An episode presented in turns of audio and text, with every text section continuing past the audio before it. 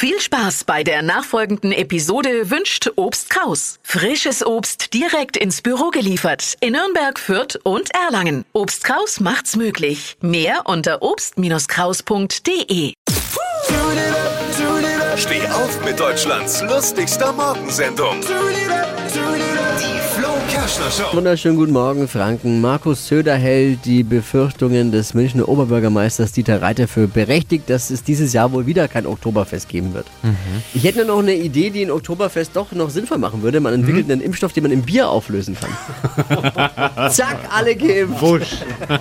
Ja, aber 2022, sagt Markus Söder, soll es wieder eins geben. Mit dem kleinen Unterschied, dass die Maß Bier dann wahrscheinlich 30,80 Euro kostet. Gott. Was hat Flo heute Morgen noch so erzählt? Jetzt neu. Alle Gags der Show in einem Podcast. Podcast Flo's Gags des Tages. Klick jetzt, hitradio n1.de.